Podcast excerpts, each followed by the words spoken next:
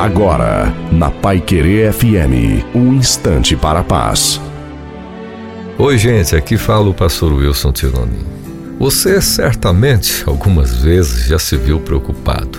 Necessidades físicas, financeiras, familiares, sentimentais e outras podem levar qualquer um a se esquecer que existe um Deus que se oferece para controlar nossa vida do começo ao fim. Quando entregamos todo o nosso caminho ao Senhor, é quando confiamos nele, tendo a certeza que ele verdadeiramente tudo fará. Nessa vida, muitas coisas não podemos fazer sozinhos, por mais experientes que fôssemos.